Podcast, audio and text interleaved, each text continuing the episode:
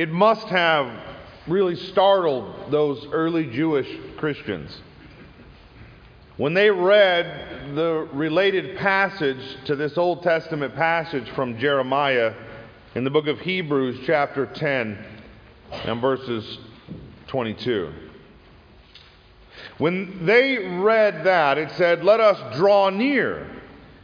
But their whole Jewish tradition had never, ever told them that. Everything about their tradition had said, Stand back. The architecture of their temple said it with the outer court for the Gentiles, an inner court for women, and an inmost court for men. After that came the temple proper, which only the priests could enter. The whole message of that Judaic system, out of which springs the newness of life that we celebrate in Jesus Christ, the whole method, the whole message was stand back. God is too holy for you. There were ranks of people to match the temple's architecture. There was a high priest, then lesser priests, then the men, then the women, and then finally us. At least, I think, most all of us, the Gentiles. There were rituals to match the ranks. There were burnt offerings offered at an open air altar in the sight of all. The altar of incense was inside the temple, seen only by the high priest, and even that was seen through very dim lighting in a shadowy room lit, lit only by seven candles. Shed blood was offered for the sins of the people in all the inmost room, shrouded in complete and perpetual darkness. Everything about that system was calculated to say, stand back. And in contrast to that, the gospel says, come near. You know, what we're doing in this exact moment of time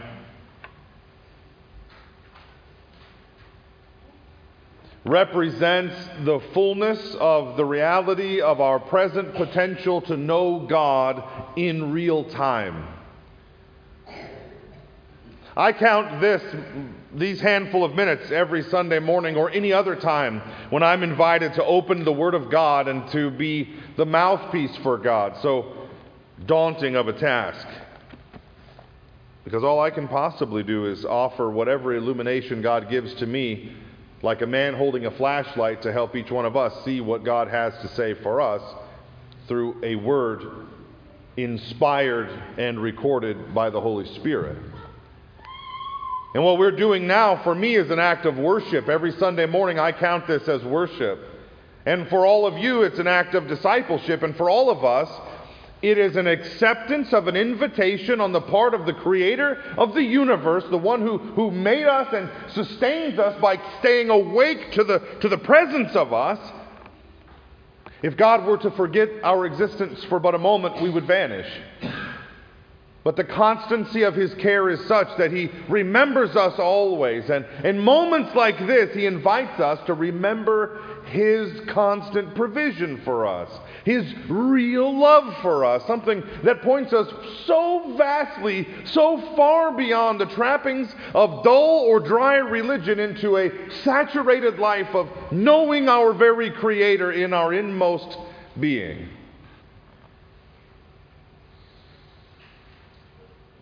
In the Old Covenant, men were dead because of the failure to keep the law. That's what Jeremiah 31 says. And God says, I'm going to make a new covenant. He says, no longer, all that eating sour grapes business is about the sins of a father passing on to his son and his son's son and his son's sons. He's talking about the old covenant with Israel. And he's saying all of that was, was, was law and it was beautiful and it showed you your inescapable need for a redeemer and a savior. All it really did, like the apostle Paul says, was to become a schoolmaster to show us why we need Jesus so desperately. Because we could never do what our fathers couldn't do. In the new covenant, Men are made alive because Christ fulfilled the law, shedding his blood at the cross and tearing into the veil that once separated us from the Holy of Holies. We, our own selves and our own body, have become the very temple of the presence of the living God. And then we say, I don't have the energy for this life. I don't have the power to do it. I don't have the capacity to reach and fulfill the dreams God's put in my heart to do for Him. I want to challenge you with just this one central idea today, and here are a few principles to help you to live it out. If you're one to do so, pay attention inside the bulletin. There is an outline that may help you to follow along and may give you some fodder for fuel for thought later. We can know God.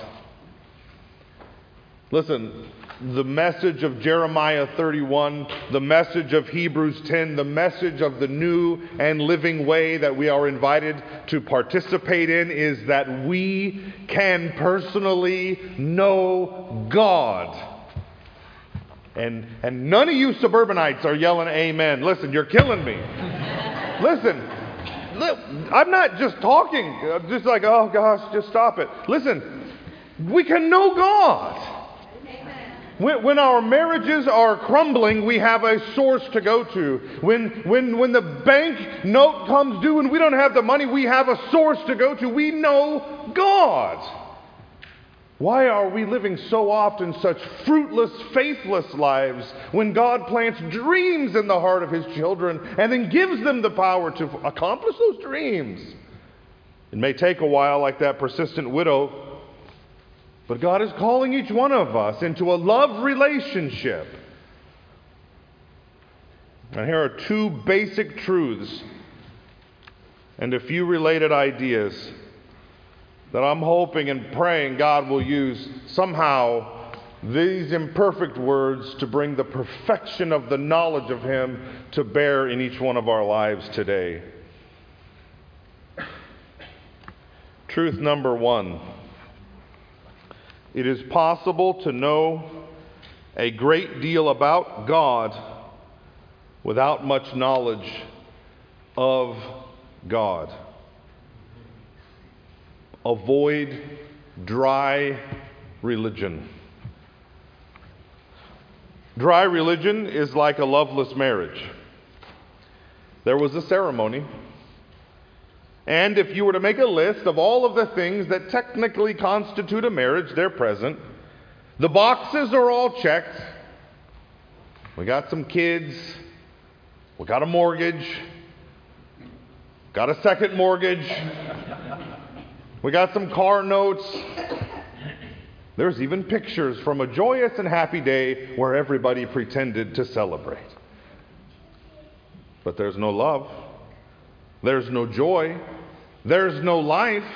There's no real intimacy. Even if we touch one another, there's nothing there. It has all the trappings of knowing God. That is dry religion. It looks just like a loveless marriage. It has all the trappings of knowing God without the stuff of knowing God. Dry religion is like a gorgeous swimming pool with no water. It's like Anne Rice's Vampires, if you're familiar with the 1990s movie Interview with the Vampire. No longer having the need for real food in this movie, Louis and Lestat sit every night at a great feast and eat nothing. Dry religion is God's stuff without God. And I'm suggesting to you today that you would do better to avoid dry religion. It would be better to have no religion than to have fake religion. It would be better to have nothing of God than to have a portrait of God that is an inaccurate portrait and somehow worship that.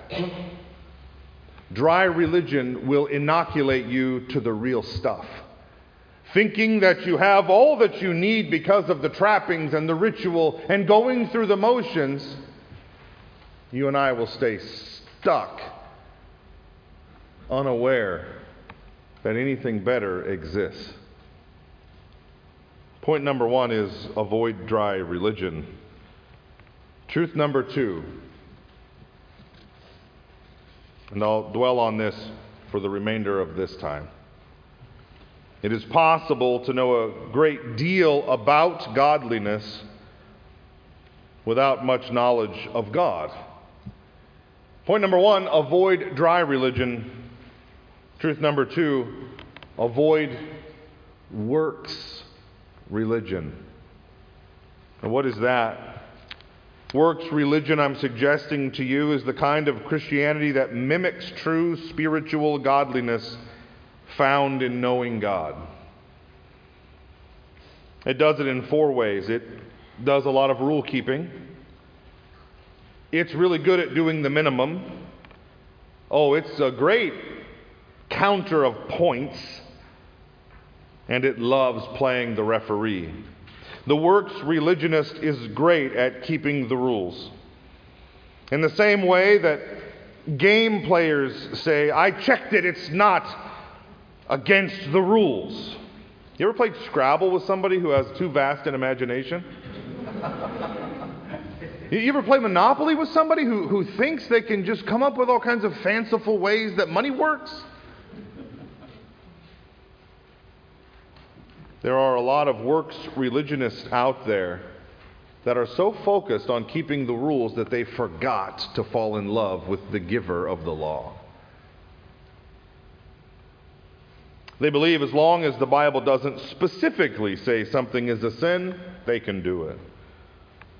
You know, it's a funny thing about rule keeping. It actually promotes sin, it doesn't keep it in check. Well, I can't find that exactly in the Bible. I don't care that perhaps that phrase or word didn't exist in the first century, but it's not there, so surely it's not a sin. This is easily, I would suggest to you, the most bizarre and counterintuitive thing about rule keeping works religion because it encourages people to keep looking for loopholes instead of falling in love with their Savior and trying to do all that they can to be obedient to Him. You know, it'd be like a husband saying, Well, I told you, you know, I'd be home at 2. 2 in the morning and I got here at 1:59. It would be like a husband saying, "Well, you know, why should I have to get you flowers on our anniversary? Show me a rule that says I must."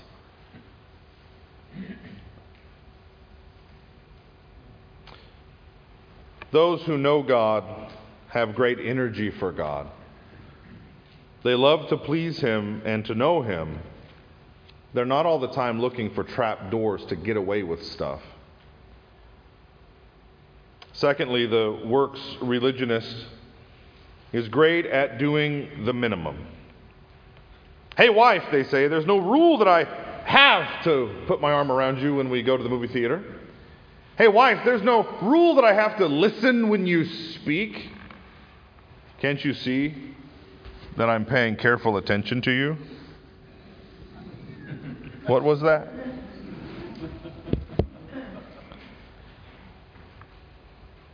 Those who know God have great thoughts of God.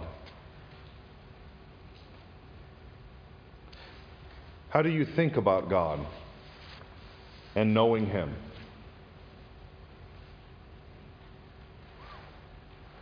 Thirdly, the works religionist is always competing with other Pharisees. I'm the best Pharisee, he says. Or at least I'm not the worst. So that must count for something. Listen, I want to say to you today that the only person we are in competition with is ourselves. And even that isn't to earn God's favor by doing more or better stuff. It is simply to be more aware of His unending love today than yesterday. Christina and I are creeping up on 20 years of marriage. That'll happen next summer. And if there's one thing I'm learning about relationship by staying in one for so long with just one person, you know, It's like you, things can go two ways, right? Every morning I, I get to wake up and see your face. Or it can be like, every morning I have to wake up and I look right at your face. it can be like, oh, everywhere I go, you're always there. Or it can be, everywhere I go, you're always there.